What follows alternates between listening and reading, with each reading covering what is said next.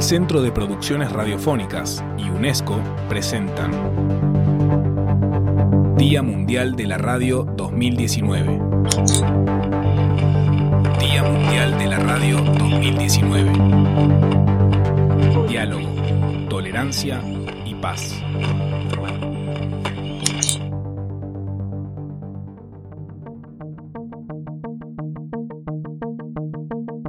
La emisora comunitaria Radio Onda aquí, Alas para tu Voz, logró el acercamiento de la sociedad civil con la institucionalidad y el gobernante.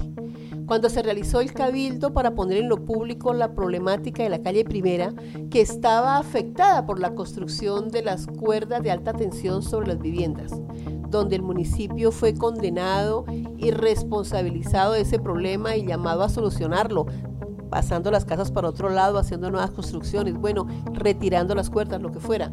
Pero con el cabildo que se concertó y que se convocó desde la radio comunitaria, el desenlace fue favorable para todos. El municipio se salvó de pagar multas, de hacer una serie de inversiones. Los ciudadanos conservaron su vivienda porque no se querían ir de donde estaban, están muy amañados allí, en ese sitio.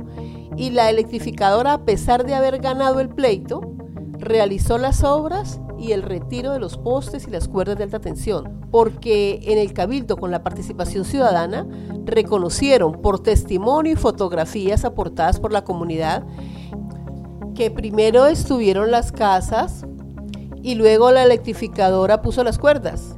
Ese fue un éxito que la comunidad decía, gracias a la emisora es que ganamos. Hay muchos ejemplos como una emisora comunitaria ha sido ese medio que ha facilitado realmente el encuentro ciudadano y dinamizado muchas actividades, por ejemplo, recolección de firmas.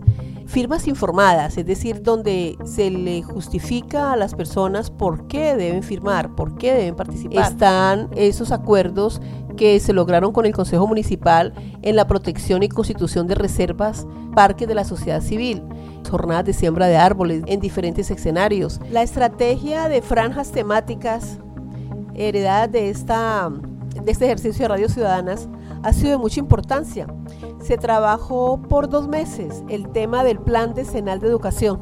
Eso fue por los años 2006 aproximadamente, en las emisoras comunitarias, donde se realizaron 1.600 encuestas con participación de las diferentes asociaciones, eh, los sordos, por ejemplo, los adultos mayores, niños, jóvenes, docentes, comunidades indígenas. Más de cinco municipios participaron en esta construcción colectiva. Hemos realizado reuniones con varias emisoras y comunidades, poniéndonos de acuerdo en que la desinformación es un problema que limita el diálogo y limita la construcción de paz.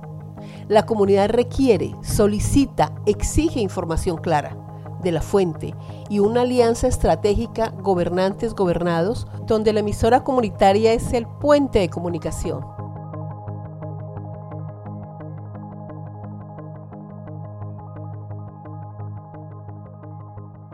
www.cpr.org.ar www.diamundialradio.org